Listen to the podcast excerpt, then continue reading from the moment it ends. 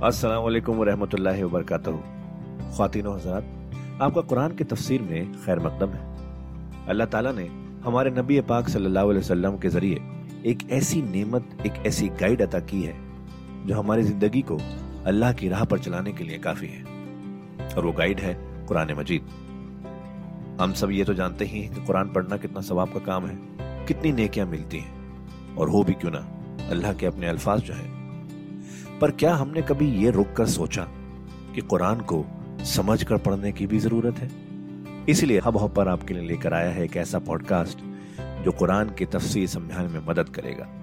इस पॉडकास्ट का नाम है तफसीर Quran with doctor Israr Ahmad. तो आइए हम सब मिलकर डॉक्टर इसरार के ज़रिए की गई इस कुरान की तफसीर को सुने और अल्लाह की राह पर चलने का वादा करें। वया कौम ला यजरमन्नकुम शिकाकी अन युसीबकुम मिस्लुमा साब कौम नूहिन औ कौम हूदिन औ कौम सालिह वमा कौम लूतिम मिनकुम बिबईद सदकल्लाहुल अजीम रब ली सदरी व यस्सिर ली अमरी वहलुल उक़दतम मिन लिसानी यफ्क़हू कौली अल्लाहुम्म रब्बना अलहिमना रुशदना व अइज़ना मिन शुरूर अनफुसिना अल्लाहुम्म अरिनल हक़्क़ हक़्क़म वरज़ुक़ना इत्तिबाअह व अरिनल बातिला बातिलन वरज़ुक़ना इज्तिनाबह अल्लाहुम्म रब्बना आनिस वहशतना फ़ी क़ुबूरिना वरहमना बिल क़ुरआनिल अज़ीम अल्लाहुम्म अजअलहु लना इमामन व नूरन व हुदन व रहमह अल्लाहुम्म ज़क्किरना मिन्हु मा नसीना व अल्लिमना मिन्हु मा जहिलना वरजुकना तिलावतहु आना लैल आना नहार आलमीन, आमीन। रमज़ान मुबारक का पहला अशरा मुकम्मल हो जाना आप सब हजरात को मुबारक हो। आज के शब से दूसरा अशरा शुरू हो रहा है। पहले अशरे को हजूर ने अशरा रहमत करार दिया है और ये अशरा मफफरत है। सूरह हूद के आठवें रुकू में जो मजमून चल रहा था, हज़रत शुएब सलाम और उनकी कौम के माबेन जो रद्दोकदा की तफसील बयान हो रही थी, उसमें एक अहम नुकता आया है। वह, या कौम लाजद मन नकुम शिकाकी और देखो, ए मेरी कौम के लोगों, तुम्हें मेरी दुश्मनी, मेरा जाति बुग्ज इस बात पर आमादा न कर दे कि तुम्हारा वो अंजाम हो जाए युसीब अकुम मिसलुमा असाब कौम नूह, कि तुम पर भी वही अजाब आए अल्लाह का, जैसा कि आया था कौम नूह पर औ कौम हूदिन, या जो आया था कौम हूद पर औ कौम सालिह, या जो आया था कौम सालिह पर, वमा कौम लूतिम मिनकुम बईद और कौम लूत तो तुमसे ज़्यादा दूर भी नहीं। ये चार जो है कौमों के ऊपर अजाब आ चुका था, हज़रत शुएब अलैहिस्सलाम की कौम पर अजाब आने से पहले। हज़रत नू हज़रत हूद, हज़रत साले और जहाँ जिन शहरों तक हज़रत लूत अलैहिस्सलाम भेजे गए, यानी सदूम और आबूरा की बस्तियाँ। और ये जो बस्तियाँ थी दोनों जिन पर अजाब आया है, बईद होने का मामला इनका दोनों एतबार से है। जमानी एतबार से भी, मकानी एतबार से भी। जोग्राफिया में भी हमने देख लिया कि खलीज अकबा के मशरकी साहिल के साथ जो है, इलाका जो है, ये था कि जो असाब बदियन का है, जिनमें शुएब भेजे गए। उनसे जरा हटकर मशरक में जो है बोहरा बुरदार है और बोहरा बुरदार के साहिल के ऊपर ये शहर आबाद थे। तो जोग्राफियाई और जमीनी एतबार से भी फासला नहीं है, जमानी एतबार से भी ज़्यादा फ़सल नहीं है। और अगरचे बाद लोगों का ख्याल यह है कि हज़रत मूसा आसलाम जब मदियन गए थे, मिस्र से अपनी जान बचाकर निकले थे तो फिर वहाँ जिस शेख के पास वो रहे हैं और जिसकी बेटी से फिर उन्होंने शादी की है उसके बारे में लोगों ने यह ख्याल ज़ाहिर किया कि वो हज़रत शुएब थे। मुझे उससे सख्ती से इख्तलाफ है और मुझे उन लोगों की राय से इतफाक है जो समझते हैं कि यह मुमकिन ही नहीं है। हज़रत शुएब की कौम के ऊपर जो अजाब आ चुका था, उसके बाद जो लोग बचे खुचे वहाँ आबाद थे, उनमें कोई नेक आदमी था कि जिसके पास हज़रत मूसा सलाम का जाना हुआ है। लेकिन यह कि बारह इतना फ़सल कोई हज़ारों बरस का नहीं है उनके माबेन, सैकड़ों बरस का भी शायद न हो, करीब का है मामला, जमानी एतबार से भी और जमीनी एतबार से भी। अब जो नुकता इसमें अहम है वो ये है कि बसा अवकात किसी शख्स को, किसी दाई हक से जाति परखाश होती है। कुछ जाति बुग्स है कुछ जाति दुश्मनी है, किसी सबब से है, उसके नफसियाती इसबाब हो सकते हैं, और बहुत से इसबाब हो सकते हैं। और सिर्फ़ एक जाति परखाश की वजह से वो उसकी दावत को रद्द करता है, उसकी मुखालफत पर कमर बस्ता हो जाता है, उसकी दुश्मनी इख्तियार करता है। नतीजा क्या है? उसका कुछ नहीं बिगाड़ता, अपने आप को बर्बाद कर लेता है, अपनी तबाही को दावत देता है। तो ए मेरी कौम के लोगों, मेरी जिद्दम जिद्दा में तुम कहीं उस अंजाम से दो चार न हो जाना। ऐसा न हो कि मेरा बुग्ज और मेरी अदावत जो है, वह या कौम लाजद मन नकुम शिकाती अन युसीबकुम मिसलमा साबा कौम नूहिन अव कौम हूदिन अव कौम सालिह वमा कौम लूतिन मिनकुम बिबाईद। बस तकरू रब्बकुम। और देखो इस्तफार करो अपने रब से। सुम मतूबो इलहे। फिर उसकी तरफ़ रुजू करो, उसकी तरफ़ आगे बढ़ो, उसकी इतात करो, उसकी फरमाबरदारी करो। इन रबी रहीम वदूद। यकीन मेरा रब रहीम भी है, वदूद भी है, मोहब्बत फरमाने वाला है। कालू या शुएब माँ नफकह कसीर मिम्मा तकूल। उनका कि, ए शुएब तुम जो कुछ कहते हो, उसकी अक्सर बात तो हमारी समझ में नहीं आती। क्या कह रहे हो तुम? यानी यह कि जहनों के सांचे इतने बिगड़ गए होते हैं कि सीधी बात उनमें फिट बैठती नहीं। माँ नफकह कसीर मिम्मा तकूल। व इन्ना जनरा कफीना ज़रीफा हम तो ये देख रहे हैं कि तुम हमारे अंदर कोई ताकतवर आदमी नहीं हो, कमज़ोर से आदमी हो। हम तो देखते हैं कि तुम्हारे पास कोई कुत नहीं है। वह लौला राहतों का। अगर न होता तुम्हारा खानदान लरजमना का तो हम तुझे कभी का संसार कर चुके होते।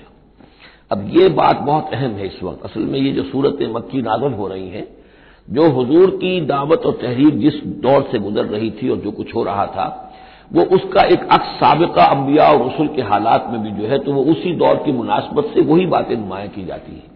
यानी जो तकरार हुई है इन रसूलों के हालात की, वो तकरार महज नहीं है, बल्कि हर जगह पर जिस दौर में वो सूरत नाजिल हो रही है, जिनमें इनका तस्करा हो रहा है, उस दौर में जो खास मसाइल हैं कि जो दरपेश हैं मोहम्मद रसूलुल्लाह सल्लल्लाहु और आपके सहाबा को तो उनके मुनासबत से जो हिदायत है, दिलजोई है, मुसलमानों के लिए रहनुमाई है, वो हिस्सा उन रसूलों की तालीमत और तारीख का बयान किया जाता है। अब यहाँ मक्के में भी शक्ल ये हो चुकी थी कि बकिया सब कुरैश जो है, वो हजूर के खिलाफ जो है, सख्त गैज और गजब के अंदर मुबतला थे। लेकिन चूँकि हजूर के चचा अबू तालिब, ये खानदान बनी हाशिम के सरदार थे और उन्हें जाती मोहब्बत थी। वो चाहे ईमान नहीं लाए हजूर पर सल्लल्लाहु अलैहि वसल्लम, लेकिन जाती मोहब्बत उन्हें इतनी थी कि उन्होंने आखिरी वक्त तक सपोर्ट किया है। और कबायली ज़िंदगी में यह होता है कि अगर कहीं किसी एक खानदान के, किसी फर्द के ऊपर कोई हाथ उठाया जाए तो फिर वो खानदान इंतकाम लेता है। इसका मतलब यह होता कि हजूर के खिलाफ वो कोई इकदाम करते हैं तो गोया कि इन फाइटिंग शुरू हो जाएगी, दाखिली खाना जंगी शुरू हो जाएगी बनु हाशिम की, उन लोगों के खिलाफ के जो हजूर को कोई गज़ल पहुँचाए, नुकसान पहुँचाए। ये तहफ़ मिला हुआ था मोहम्मद रसूलुल्लाह सल्लल्लाहु को अल्लाह ताला की तरफ़ से। अगर खुदा न खास्ता अबू लहब होता, सरदार तो कभी का हजूर के खिलाफ कोई ना कोई इकदाम वो कर चुके होते। लेकिन चूँकि खानदान बनी हाशिम की सरदारी उस वक्त थी अबू अबू तालिब के पास। और उन्हें दिलचस्पी थी और मोहब्बत थी, शफकत थी हजूर के साथ। बल्कि कुछ अरसा जो है हजूर, उनके साय आतफत के अंदर उन्होंने गुजारा भी था। इस वजह से तो ये नक्शा दिखाया जा रहा है कि आज कुरैश के मुकाबले में जिस तरीके से कि बनु हाशिम की सपोर्ट और हिफाजत जो है वो हजूर के लिए अल्लाह ताला ने उसे किला बना दिया है। यही मामला उस वक्त था कि हज़रत शुएब का भी खानदान उनका पुष्ट बना था। वलौला राहतों का, अगर तुम्हारा खानदान तुम्हारा पुष्ट बना ना होता और तुम्हारा साथ ना दे रहा होता रजमना का। हम कभी के तुम्हें संसार कर चुके होते। वमा अंत अलैना बे अज़ीज़, और जाती तौर पर तुम हम पर कोई भारी नहीं हो तो तुम्हारी कोई हैसियत नहीं है। काला या कौम रहती आजो उन्होंने कहा, ए मेरी कौम के लोगों, क्या मेरा ये खानदान तुम पर ज़्यादा भारी है अल्लाह से? मेरा पुष्पना तो हकीकत अल्लाह है, तुम अल्लाह से नहीं डरते? मेरे खानदान से डरते हो? अराहती आजो अलैकुम मिन अल्लाह व तखस तुमूह वरा कम जहरिया अल्लाह को तो तुमने अपनी पीठों के पीछे फेंका हुआ है, बुलाया हुआ है। ये भी बहुत ही अहम नफ्सियाती नुकता है। होता यह है कि हम दुनिया में ऐसे मगन रहते हैं। अल्लाह को मानने का अकीदा तो है, लेकिन अल्लाह मुस्ताजर नहीं रहता, याद नहीं रहता। यह हमारा पूरा दुनिया का कारोबार चल रहा है, कॉज एंड इफ़ेक्ट। इलल हैं इसबाब हैं, उनके नतज निकल जाते हैं। तो जो कॉज एंड इफ़ेक्ट का जो सिलसिला चल रहा है, हम उसमें इतने गुम होते हैं कि मुसबुल असबाब जो है वो निगाहों के सामने रहता ही नहीं। या ये कि हम अपने कामों में इतने मशगूल हैं, अपने काम दहन की लज्जत जो है, वही हमें जो है कोई मुर्सत नहीं लेने देती। या ये कि बुनियादी जरूरियात जो है, वही हमें फारिग नहीं होने देती। लिहाजा हम गुम हो जाते हैं। काफिर की यह पहचान के आफाक में गुम है, और मोमिन की यह पहचान के गुम उसमें है आफाक। लेकिन ये काफिर का मामला क्या होता है? अल्लाह को मानते तो वो भी थे। मानते थे मुशरकी ने मक्का भी। मानते तो सब थे अल्लाह को। लेकिन यह कि अल्लाह को तो उन्होंने ओझल किया हुआ था, आँख ओझल, पहाड़ ओझल। तुम अल्लाह से नहीं डरते, मेरे खानदान से डरते हो। वह तख तुम हो वरा कुम जहरिया। अल्लाह को तो तुमने अपनी पीठों के पीछे फेंका हुआ है। यानी उसे तो नसीम मनसिया किया हुआ है। उसकी तरफ़ तुम्हारा जहन ही नहीं है। इन रबी बिमा तामलून मुहित जबकि मेरा रब जो कुछ तुम कर रहे हो, उसका अहाता किए हुए, तुम्हारा घेराव किए हुए अल्लाह, तुम उसकी गिरफ्त निकल कर नहीं जा सकते। हो या कौम अमलू अला मकानत कुम इन्नी आबिल। और मेरी कौम के लोगों, करो जो कुछ कर सकते हो अपनी जगह पर। मेरे खिलाफ जो कर सकते हो, जो रेशा दवानियाँ कर सकते हो, जो इकदाम कर सकते हो, ये चैलेंजिंग अंदाज जो है, इन आखिरी सूरतों में आपको नज़र आ रहा है। सूरा नाम से चला आ रहा है इसलिए कि वो कशाकश जो थी, हको बातिल थी, वो इस इंतहा को पहुँच चुकी थी। कि अब हजूर सल्लल्लाहु अलैहि वसल्लम की तबीयत के अंदर भी वो बेजारी पैदा हो चुकी थी। अब जो कुछ तुम कर सकते हो, कर लो। इन्नी आमिल, अपना सा जो मैं कर सकता हूँ, मैं कर रहा हूँ। जो कोशिश मुझसे बन आ रही है, मैं कर रहा हूँ। सौफत आलमून अन करीब तुम जान लोगे, मन याती है अजाब युफसी है। कौन है वो जिस पर वो अजाब आएगा जो उसे रसवा कर देगा? वह मन हुआ काजिब, और कौन है वो झूठ जो झूठा है? मैं झूठा हूँ या तुम झूठे हो? वर तकीबू इन्नी माकुम रकीब। ताकते रहो, इंतज़ार करो, मैं भी तुम्हारे साथ अब ताक रहा हूँ मुंतसिर हूँ। वलम्मा जा अमरोना, जब हमारा हुक्म आ गया नजैना शुएबन हमने निजात दे दी शुएब को व नजीन आमन माहू, और उनको जो उसके साथ ईमान लाए थे। बेरहमत मिन्ना, अपनी जानब से रहमत के ज़रिए। वाखबत नजीन जलम उसहत और जो ये जालिम थे, गुनाहगार थे, मुशरक थे, और काफिर थे, उन्हें आप पकड़ा एक बहुत बड़ी कड़क ने। फासबाहू फ़ी दियारहिम जासमीन। तो वो अपने अपने घरों में और अपने विल्लाज में और अपनी कोठियों में, अपनी हवेलियों में ओंधे पड़े रह गए। कल्लम यगनो फीहा। ऐसे हो गए जैसे वो कहीं आबाद थे ही नहीं। अला बोदल मदियन। आगाह हो जाओ, फिटकार है मदियन पर। कमा बाइद समूद, जैसे कि समूद पर फिटकार हुई। वलकद अरसलना मूसा भी आयातना। मैंने अर्ज़ किया था कि इस सूरह मुबारक में हज़रत मूसा का बस ज़िक्र आएगा थोड़ा सा जो आ रहा है अब। वरना ये छह रुकू खत्म हुए अम्बाउ रसुल के। इनमें से दो रुकू जो थे, वो हज़रत नू अलैहिस्सलाम के हालात पर मुश्तमिल थे और बाकी सबके लिए एक एक रुकू आया है। वलकद अरसलना मूसा भी आयातना व सुल्तान मुबीन इला फिरौना वबलाए और हमने भेजा मूसा को अपनी आयात के साथ और ख्वास सनत देकर फिरौन उसके सरदारों के पास। फतबाऊ अमरा फिरौन लेकिन उन बदबकतों ने फिरौन ही की पैरवी की, उसी के हुक्म को माना, उसी की बात पर चले। वमा अमर फिरौन बिन रशीद, हालाँकि वो फिरौन का मामला जो है, वो कोई कामयाबी वाली राह नहीं थी, हिदायत वाली राह नहीं थी। यकदम कौम यौमल क्यामा अब क्यामत के दिन वो आएगा, आगे आगे चलता हुआ अपनी कौम की क्यादत करते हुए आएगा, आगे आगे आएगा। यौमल क्यामत पीछे पीछे उसकी कौम आ रही होगी फ़ौर अदहम नार और फिर वो लाकर आग के घाट पर उन्हें उतार देगा, जहन्नम तक पहुँचा देगा। वह बेसल विरदुल मौरूद, और वो बहुत ही बुरा घाट है जिस पर उतरा जाए। जैसे कोई पानी पीने के लिए जानवर आते हैं, उनका कोई सरदार जो है, वो आगे आगे आ रहा हो, सब घाट पर वो अपने फिर पूरे काफले को ले आता है। इसी तरीके से ये जहन्नम के घाट पर, उस आग के घाट पर ला उतारेगा फिर अपनी कौम को। बहुत में फिहाज ही लानतन, और इस दुनिया में भी उन पर लानत जो है, उनके पीछे लगा दी गई। वह यौमल क्यामा, और क्यामत के दिन भी बेसर रिफ्तुल मरफूद, बुरा है वो इनाम जो उनको मिलने वाला है। जाल का मिन अम्बाइल कोरा ये हैं उन बड़ी बड़ी बस्तियों और बड़े मुल्कों के अहम खबरें, न कुछ सुहाने का जो कि हम आपको सुना रहे हैं, बयान कर रहे हैं आप पर। मिनहा कायम व हसीद, इनमें से ऐसी भी हैं जो अभी कायम है, मौजूद हैं, और ऐसी भी हैं कि जो बिल्कुल खत्म हो गई, मादूम हो गई। हसीद का लफ्ज असल में आता है खेती के लिए, जबकि फ़सल काट दी जाए। फ़सल कट गई हो तो जो मंजर नज़र आता है, वहाँ पर जो वीरानी होती है। तो बाद मकाम तो ऐसे हैं जहाँ ये कौमें आबाद थी तो अब उनका नामो निशान तक नहीं रहा। जैसे कि कौम आद कहाँ थी, अब उनका नामो निशान नहीं। अगर अभी हाल ही में सैटेलाइट के ज़रिए से उनका जो शहर है और शद्दाद की जो जन्नत थी, उसके आसार मिल गए लेकिन यह कि वो जेर ज़मीन है सतह ज़मीन के ऊपर उनका कोई नामो निशान नहीं। लेकिन यह कि जैसे समूद के मस्कन जो है वह भी मौजूद है। मिनहा कायम व हसीद वमा जलम ना हूँ वलाकिन जलम अनफुसहम। और हमने उन पर कोई जुल्म नहीं किया। उन्होंने अपनी जानों पर खुद जुल्म उठाया फमा अगनत अनहुम आलहतुमलती अदून मिंदून है तो कुछ काम न आ सके और कुछ बचा न सके उन्हें उनके वो आलिहा, वो मबूद, कि जिन्हें वो पुकारा करते थे अल्लाह के सिवा, बिन शय, कुछ भी। लम्मा जाब रबिक जब तेरे रब का हुक्म आ गया, वमा जादू हम गैर तकबीब और उन्होंने कुछ इजाफा नहीं किया उनके हक में, मगर तबाही और बर्बादी का। व कजाल का अखज रब का अखद अल कुरा। और ऐसे ही होती है पकड़ आपके रब की है नबी। जब वो पकड़ता है बस्तियों को, वही तुन जबकि वो जालिम होती हैं, गुनाहगार होती हैं। उनमें गुनाह का और मासीत का आम चलन हो जाता है। इन अखजहू अलीम शदीद। यकीन उसकी पकड़ जो है, वो बड़ी दर्दनाक भी है, बड़ी सख्त है। जैसे कि आखिरी पारे में इन बद शरब कल शदीद इन नफीजा कल आयतल खाफ अजाब अल आखिरा यकीन इसमें निशानी है उनके लिए कि जो आखिरत के अजाब से डरते हों। वो वो दिन है कि जिसके लिए लोगों को लामुहाला जमा किया जाएगा। वह जाल का यौम मशहूद, और वो दिन है पेशी का। सबको पेश होना है। वह मान अखिर इलाजरिम मादूद, और हम उसे एक वक्त मुन तक के लिए मुखर किए हुए हैं। एक वक्त मुन है उसका। मादूद है, गिनती की गई है उसकी। ये नहीं है कि कभी नहीं आएगा आएगा वो दिन।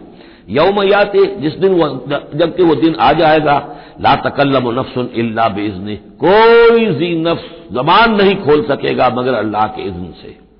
फमिन हम शकी यूँ व सईद। तो इंसानों में से शकी भी होंगे, बदबख्त भी होंगे, सईद भी होंगे, नेक वक्त होंगे। फबल नजीर शकू तो वो लोग जो बदबख्त हैं फफिन नार लहुम फीहा जफीर व शहीद। वो आग में होंगे जिसमें उनको वहाँ चीखना, चिल्लाना है ढारना है, अपने दर्द से, कर्ब से। खालिदीन फीहा, उसमें वो हमेशा हमेशा रहेंगे। माँ दामत समावत वल्लौद जब तक के रहे आसमान और ज़मीन, इल्ला माशा रबुक सिवाय इसके कि जो चाहे तेरा रब। ये जरा मुश्किलातुल में से ये मकाम है। ये वाहिद मकाम है कि जहाँ खालिदीन फीहा अबदा या खालिदीन फीहा, इसमें कुछ इस्तना भी आई हैं। कि कब तक ये रहेगा? जहन्नम कब तक रहेगी? माँ दामत समावत वल्लम तब तक आसमान और ज़मीन रहे। अब इससे मुराद अबदियत भी हो सकती है और इसमें कोई इशारा भी हो सकता है कि शायद कभी कोई वक्त आए कि ये जो आसमान और ज़मीन की एक तखलीक अल्लाह ने की है, ये खास उसका निज़ाम है, एक वक्त में आकर यह निज़ाम बदल जाए। फिर कोई और आसमान, कोई और ज़मीन तकलीफ़ फरमाए। बहरहाल, उस वक्त तक जब तक कि ये आसमान और ज़मीन बाकी रहेंगे तो ये ये जो जहन्नमी लोग जो हैं, वो जहन्नम में रहेंगे। इसमें भी एक इस्तना इल्ला माशा रब्बुक, अल्लाह का इख्तियार है। अगर किसी को चाहे उसमें से निकालना तो उसका इख्तियार मुतलक है। जैसा कि हमने अर्ज़ किया कई दफ़ा अर्ज़ किया है कि जैसे अहल सुन्नत के नज़दीक अल्लाह ताला के बारे में हम ये नहीं कह सकते कि वो उस पर अदल करना वाजिब है। लेकिन ये कि वो अदल करेगा। इसी तरीके से ये बात कि अल्लाह ताला का इख्तियार मुतलक है, वो किसी को चाहे तो निकाल ले, लेकिन हम ये जानते हैं कि कुफार के लिए ये जहन्नम जो है वो अवधि है। अल्लाह निकालेगा नहीं। वल्लाह आलम। इन रब का फ़ाल मायूरीद यकीन आपका रब जो है, जो जो इरादा कर ले, उसको कर गुजरने वाला है। वामल नजीन सईदी, और जो लोग नेक बख्त साबित होंगे, फफिल जन्नत खालदीन फीहा, और वो जन्नत में रहेंगे, हमेशा हमेश मादामत समावत व जब तक रहे आसमान और ज़मीन। इल्ला माशा रबुक सिवाय इसके कि जो आपका रब चाहे, अतान गैर मजदूज और ये जो बख्शिश है, ये बे इंतहा होगी। इसका खात्मा कभी नहीं होगा। ये इजाफी लफ्ज जन्नत के लिए आ रहा है, कि जो दो के लिए नहीं आया। ये जो जरा जरा सा बारीक बारीक फ़र्क होता है, फिर इससे बड़े फलसफियाना नुकते निकलते हैं। इससे फिर महक्कीन ने ओलमा ने, जो है, फिर बहुत से दलाइल इस्तदलाल किए हैं। चुनाचे हाफिज इबन तैमिया रहमल्ला और शेख इबन अरबी दोनों की एक राय है, जो अहल सुन्नत का जो आम इजमाही अकीदा है, उससे मुख्तलिफ़ है। अहल सुन्नत का इजमाही अकीदा यह है कि जन्नत और दोजख दोनों अबदी हैं, हमेशा हमेशा हमेशा हमेशा। कोई इख्ताम नहीं है ना जन्नत का, ना दोजख का। लेकिन इमाम इबन तैमिया रहमल्ला और शेख अकबर जो सूफिया के हैं शेख इबन अरबी अगरचे दो, इन दोनों में बड़ी बोध है बहुत सी चीज़ों के अंदर। और इमाम इबन तैमिया जो है वो बहुत ही सख्त तरकीब करते हैं और सख्त अल्फाज इस्तेमाल करते हैं शेख इबन अरबी के लिए मोहुद्दीन इबन अरबी। लेकिन यह कि इस मामले में इन दोनों की राय एक है और वो ये है कि जन्नत तो अबदी है दो दक अबदी नहीं है। एक वक्त आएगा चाहे वो अरब, हा, अरब साल के बाद आए, वो अबद, हमारे एतबार से अबद ही हो हमारे एतबार से इनफाइनाइट ही होगा, लेकिन यह कि एक वक्त आएगा कि जहन्नम खत्म हो जाएगी, ये उनकी राय है, वल्लाह आलम। फला तगफी मरियत मिमा याबुदहा तो तुम्हें कोई शक न रहे इन चीज़ों के बारे में जिनको ये लोग पूज रहे हैं।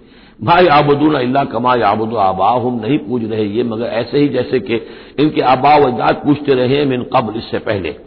व इन्ना लमुवफूहम नसीब हम गहरा मनकूस और हम इन्हें इनका जो अजर और सवाब और इनका बदला है, हक है, पूरा पूरा दे देंगे बगैर किसी कमी के। वलकद आते ना मूसल किताब फ़ख्तुल फ़की। और मूसा को हमने किताब दी थी, फिर उसमें इख्तलाफात पैदा कर दिए गए। वलौला कलेमत उन सबकत में रब का लकुद या बैन और अगर न हो चुकी, होती एक बात तेरे रब की पहले ही से तय यानी एक मुद्दत और जो है अल्लाह की तरफ़ से मुन है तो उनके माबेन फैसला कर दिया जाता है वही नहम लफी शक्की मिन हो मुरीब और अब तो हकीकत में ये लोग जो है, वो तौरात, उस किताब के बारे में कुछ शुक्र को शुभात में मुबतला हो गए। ये बात जो है सूरह शूरा में खुलकर आएगी कि रसूलों के, को जो किताबें दी जाती हैं, उनके वारिश बनती है, फिर उनकी उम्मत। और जब ये उस उम्मत के अंदर जब जवाल आता है इसमेलाल आता है, बेअमली आती है तो उस बेअमली के नतीजे में फिर एक नतीजा यह निकलता है कि फिर किताब के बारे में भी यकीन पूरा उनके अंदर नहीं रहता कि यह वाकता अल्लाह की किताब है, बल्कि उसके बारे में भी उनके अंदर शकू को शुभात पैदा हो जाए तो खातिन हजरात, ये था आज का एपिसोड। अभी तफसीर बाकी है। पूरी तफसीर सुनने के लिए अगला एपिसोड सुनना ना भूलें। ज़रूरी है कि हम कुरान को पूरी तरह से अच्छे से लफ्ज ब लफ्ज समझें। इसलिए अगले एपिसोड में आपका इंतज़ार है। सुनते रहिए ये पॉडकास्ट जिसका नाम है तफसीर Quran with doctor Israr Ahmad सिर्फ़ हब हॉपर पर।